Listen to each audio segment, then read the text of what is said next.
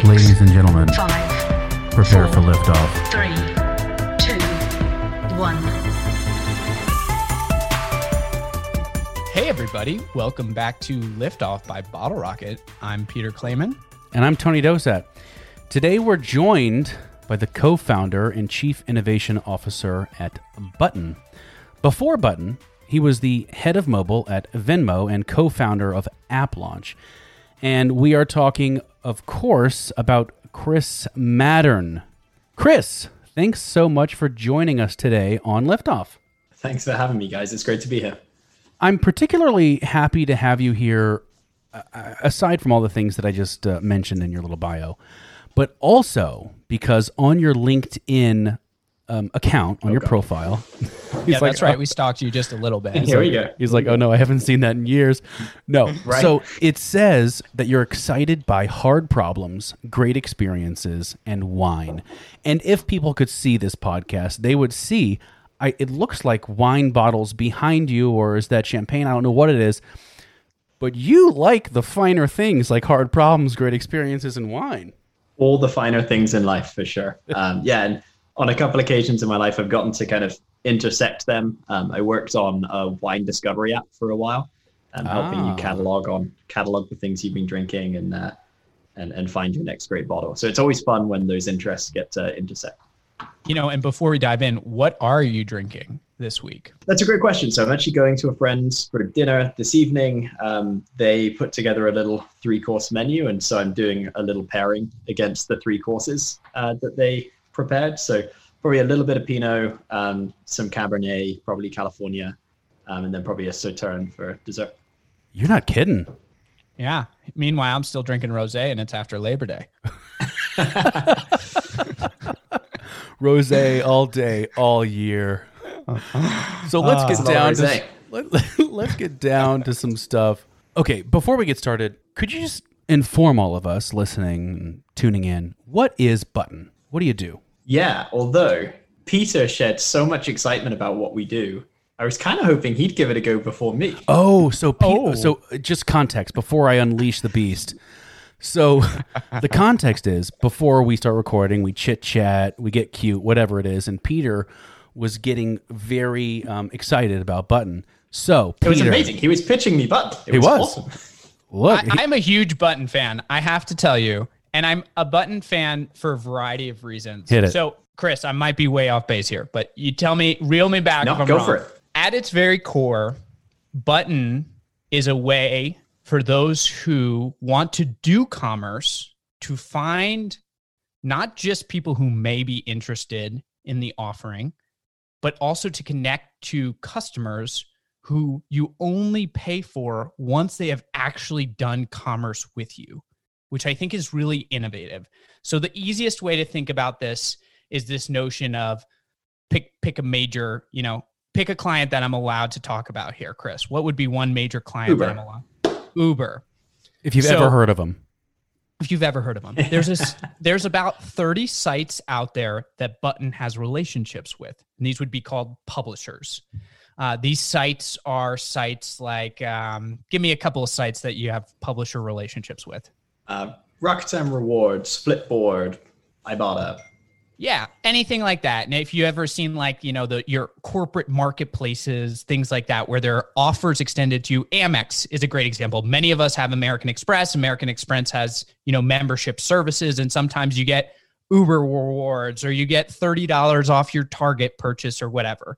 Well, what Button does is it makes it really simple to have publishers on one side, the Ibottas of the world, where you extend an offer. So if you're Uber, you will say, I'm willing to get a brand new customer that's never used Uber before, and I will pay up to $13 to acquire that customer. Of that, some amount of that price goes to the publisher for hosting the content. The rest is returned back to the user in the form of a discount. And you can do variable discounts, you can do A B testing. It's really slick what you can do from the technology side to enable all that. When you cl- go to Ibotta, you'll see this Uber offer. You'll click it, it'll deep link you to App Store, it'll wrap you into the Uber application experience. You go through, you have a discount code, you order your first car. Only after you have completed that successful first trip and you actually have utilized the business's services, whether that's buying a product, using the service, whatever it may be, does Button and the publisher get paid? Now, what I love about this is it's no longer a CPC world, right? You're not paying for awareness. You're paying for actual real customers who use your services and are willing to make their own assessment of what it's like to buy from you or use your servers or whatever it may be. So it's it's like the slickest showroom floor ever in my opinion in that you actually get to get customers and you're paying for a cost per acquisition. Howdy do. You do? Can I hire Chris. you as a spokesman? This is amazing. Please. uh, this is this is awesome. Uh, yeah, so like you hit so much of it right on the head. So like at the at the very highest of levels, we believe that it's going to be commerce, not advertising, that's going to drive the next ten years of kind of paying for the internet. And in order to do that, we need to create, create great tools for publishers to integrate commerce and shopping into their experiences. We need to build great consumer UXs to like help them go through those shopping journeys. And then we need to build kind of the economic and revenue model to make all of that money move around. And that's what we've been building for the last uh, six, seven years. You really hit kind of a lot of the um, nuts and bolts of what we do uh, exceptionally well. Uh, so I'll just add one more thing, which is we've really uh, focused on the idea of personalization in this, um, you know, post-purchase uh, affiliate world on a, on a CPA basis, where this industry has just been left behind for the last 10 or 15 years in terms of becoming way more personalized, way more um, experiential. And so that's where we're spending a lot of our time right now. Thank you for uh, thank you for answering my call when I put you on the spot there. That was truly amazing. Hey, I don't I'm- think I could always uh, give as good an answer as you did. I'm I'm happy to do it because I really like this notion of giving choice, right? For me, that's the biggest thing is how do you provide more tools in the arsenal? In this modern world, there's so much noise when it comes to actually starting a net new service. The more ways you can cut through that noise, bring people in, show them that first free sample. And it's not free, right? We're still covering a portion of the costs of render the services and whatever that is. But we need to be thinking about customer lifetime value way more. And that's what we av- on average like that's the biggest challenge for our clients is what are you expecting from a customer lifetime value perspective and how much would you be willing to pay to find customers just like that? And you provide one of many tools that we'd like to see deployed to do things like that. Yeah, I really liked your analogy. The uh, what was it? The best demo showroom or, or something like that. And it's kind of crazy to me that in 2020, brands have been convinced by Facebook and Google that they should be paying like Mm. 70, 80, 90% of their presumptive lifetime value of a customer up front just to get them in the front door. It's a crazy world. And what I love about this model is essentially your ROAS is your input, not your output. And so you don't have to speculate on that lifetime value so much. You can understand that, you know, it's in everyone's best interest to best activate the customer because that's when everyone gets paid. That is just like wildly true. What you said there about these massive social media platforms have convinced industry that this is the way. So here you are. How do you convince them otherwise? Yeah, I think there's a couple pieces to that. Uh, number one is it, it doesn't hurt to be cheaper and to be kind of performance based. Yeah. So in our case, you know, give it a go is a pretty good argument because, you know, we're saying, hey, give it a go. There's a little bit of work to do up front, but in terms of cost, you only pay when you get sales, you only pay when you get installs Mm. driven. We're going to prove it before you actually have to choose to kind of spend at scale in the channel, which is the opposite to someone like Facebook, where it's like, your first $50,000 of Facebook advertising spend doesn't work because you haven't learned how to run the campaigns right or like how to get enough retargeting data into the platform. And so you assume you're going to spend 50 grand before it even starts working right. Um, this is kind of very different. It's, you know, right from the get go, proving that, that value and incrementality. Boom.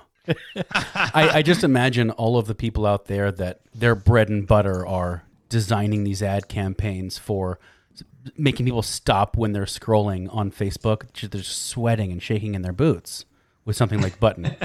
you know, it's it's uh, it's a piece of the pie. Like as as you guys were saying, I don't see a near term path to advertising in its current form not existing. What I'd like to see is, you know, if you look in uh, China and out east, a lot more of the revenue from the big platforms is coming from direct consumer engagement. It's in shopping, payments on platform versus just like straight up selling the eyeballs of the users that they have. And I'd love to start to see that transition to a healthier mix. Like maybe it's a third, a third, a third subscriptions, commerce, and advertising. Whereas right now we're at 95% plus um, advertising revenue for the big platforms. Mm. I think the thing that people miss though is out east, as you describe it, it's a whole different world. Like the whole, all the players are different, the ecosystem's different. What we mean by this is this notion like WeChat we don't know much about this. There's like what two million users of WeChat in the United States. In China, oh my goodness, there is no ecosystem outside of it. If you want to do commerce, you do commerce in chat, and and that's like a whole new notion that it's so easy to bring someone through the entire funnel without them ever leaving this platform that you have to build for the platform. Whereas here in the United States, the whole goal is to come off platform to go do commerce at your own site and wow. Essentially what we hope is that a platform that kind of connects all the apps better together can give you the economic model that you see in a WeChat where you can be driving purchases and making that seamless but without kind of the homogen homogenous verticalization that you see where you know everyone has to build inside of the single app with kind of mini web apps that fit in there. So kind of like a the china model but kind of with more of a uh, Western American kind of take on individual businesses uh, building their own audiences.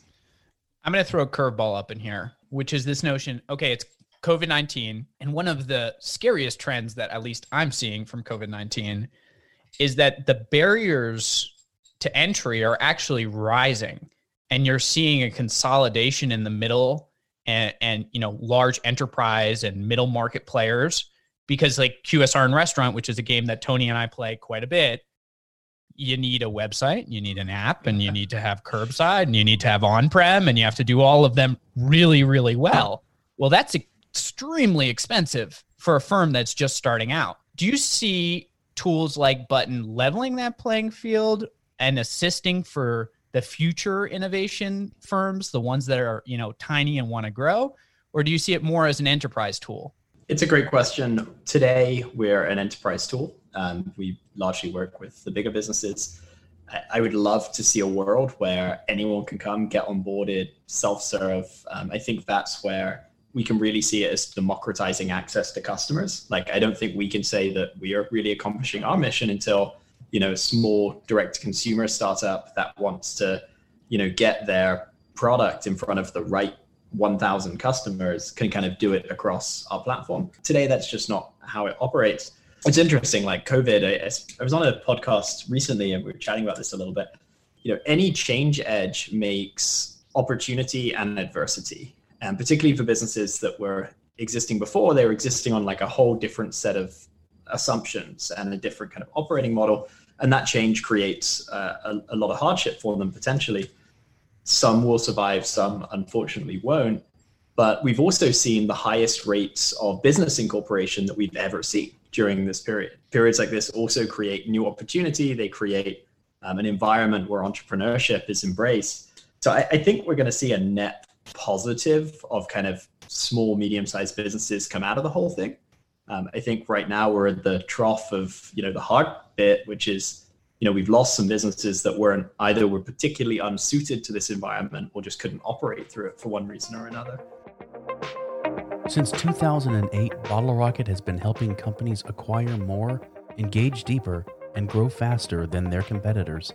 Industry leaders like Southwest Airlines, Chick fil A, MoneyGram, and Frito Lay trust Bottle Rocket to provide business strategy, product management, experience design, product growth, and technology services that drive business results and solve unmet customer needs.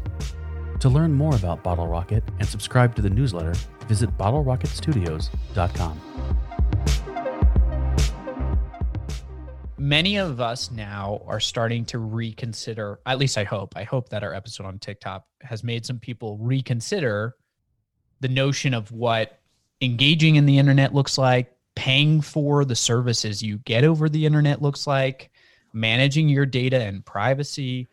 How do you think some of these trends are going to come together to change commerce and this notion of how you bring people bring from awareness all the way through consideration all all the way to the end of like loyalty and advocacy in a world where privacy dominates as one of the main driving forces um, our CTO says something which uh, really resonated with me, and I repeat it a lot, which is, you know, you have the regulations and you have the law, and the truth is, if you're talking about what you do and don't do in terms of the regulation, typically you've already skipped four or five steps of like, does this seem like the right thing to do? Is this what the user is expecting? Is this going to feel like a great experience for the user?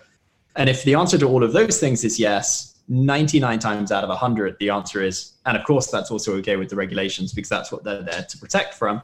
You know, there are always edge cases where that's not the case. And, you know, in particular, right now, with the kind of intersection between Apple's own first party privacy efforts, the GDPR and CCPA, and then like anything that you might be doing independently, there is kind of a an unneat overlap between those things, which I think is causing some challenges for some businesses. But generally speaking, ask yourself like, is this good for the user and does the user expect this? And those things overwhelmingly you actually can do and can continue to do as long as you disclose and and, and have it clear to the customer. So I, am with you. I'm hopeful. Like I, I don't see it as a big challenge, honestly. I'm gonna get a little fluffy here. So Right. if you were to ask someone randomly, for example, a neighbor, whatever it is, hey, do you like problems? Presumably their answer would be no, right? But I go back to I go back to your LinkedIn profile and you are excited by hard problems. Why do you love hard problems? uh, if the answer was obvious, it's probably not worth doing. You know, take it to, you know, something like a Venmo or something like a button. You know, it wasn't clear that the world wanted to operate this way, and you know, we thought it was better in both cases, in all these cases, but it, the path from hey, let's like connect all the apps and make that an economic model and try and make that the prevailing into mm, economic model of the internet it wasn't kind of clear what the foot in front of foot in front of foot path was from you know where we were starting to where we where we where we were getting. And so i really enjoyed that bit the what would it look like to try and get there and how do we get there uh, so much so that i think one of the things i find harder is when a problem is solved sticking with it and executing it is you know sometimes not the most fun thing in the world it's like okay we know how to do that it's just work can someone do the work please um, but the I don't know how to do that. How do we figure it out bit is the bit that's fun for me. And so, you know, fortunately, I've been able to partner with folks across my career who are really, really good at the other bit. Like I think finding people who counterbalance you and, you know, understanding how you work and what excites you and kind of where you operate best um, is really important to then go find people who, you know, complement that well. So I think I think you're talking to three of those people, or two. Well, the three of us are all the same person, and I, I bet many of our listeners also probably would identify that. How do you find a good operator? Like, how does one Ooh. actually find a actually a strong partner to help operate businesses that are ready to scale? I always hated this when I was younger. Um, and I, I've been trying to operate my own businesses since I was very young. And a lot of things felt like they'd be easier later in your career. And this is one that's absolutely been. Um, as you go through your career, you just collect that grab bag of people that you'd work with 100% again. And as you go from company to company, position to position, that grab bag gets deeper.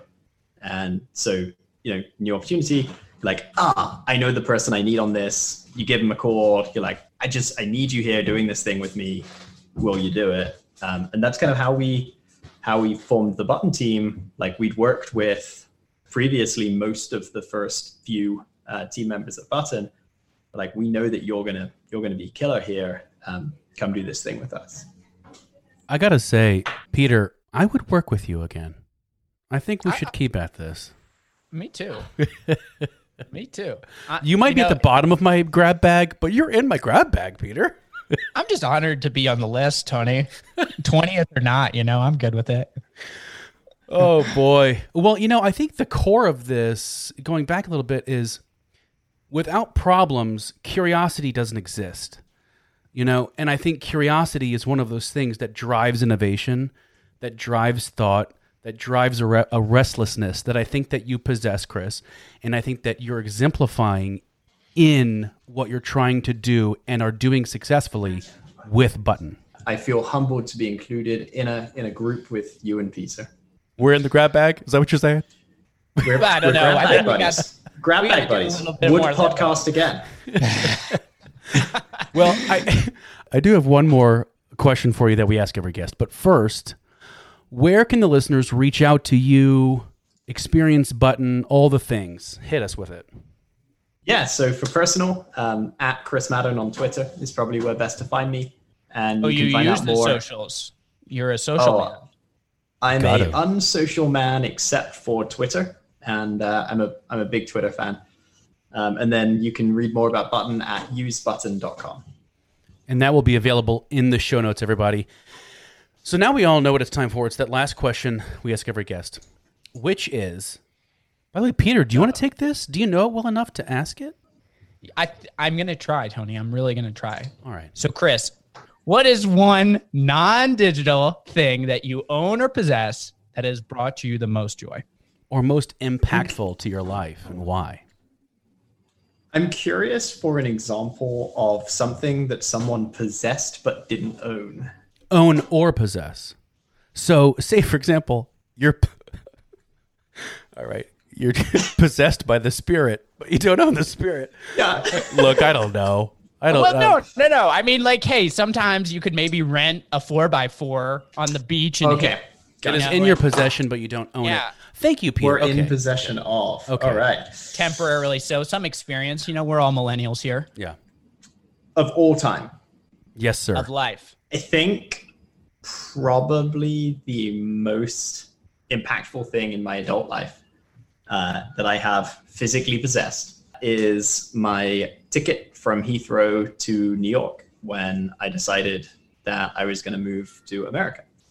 Um, I spent a little bit of time here over a few years. I went home back to London and then one Tuesday decided that I was going to move here and flew on Friday. And then I lived here. wow. And uh, that was definitely a big, impactful thing that I, I never looked back from. That's huge. Yeah, that's my answer. Yeah. What's your NPS score of America since then? Uh, phew. um, I'm more tolerating America than recommending it to friends right now. but, um, A solid five. A solid five. yeah. Hey, Uh, all that uh, means is we have to convert you to a seven, and you're going to be the best evangelist ever. Oh god. yeah, don't, yeah, don't, don't know I'm recommending to friends right now, but Oh, we laugh because we also think there's some truth to that. Oh man. Well, this has been a fun episode.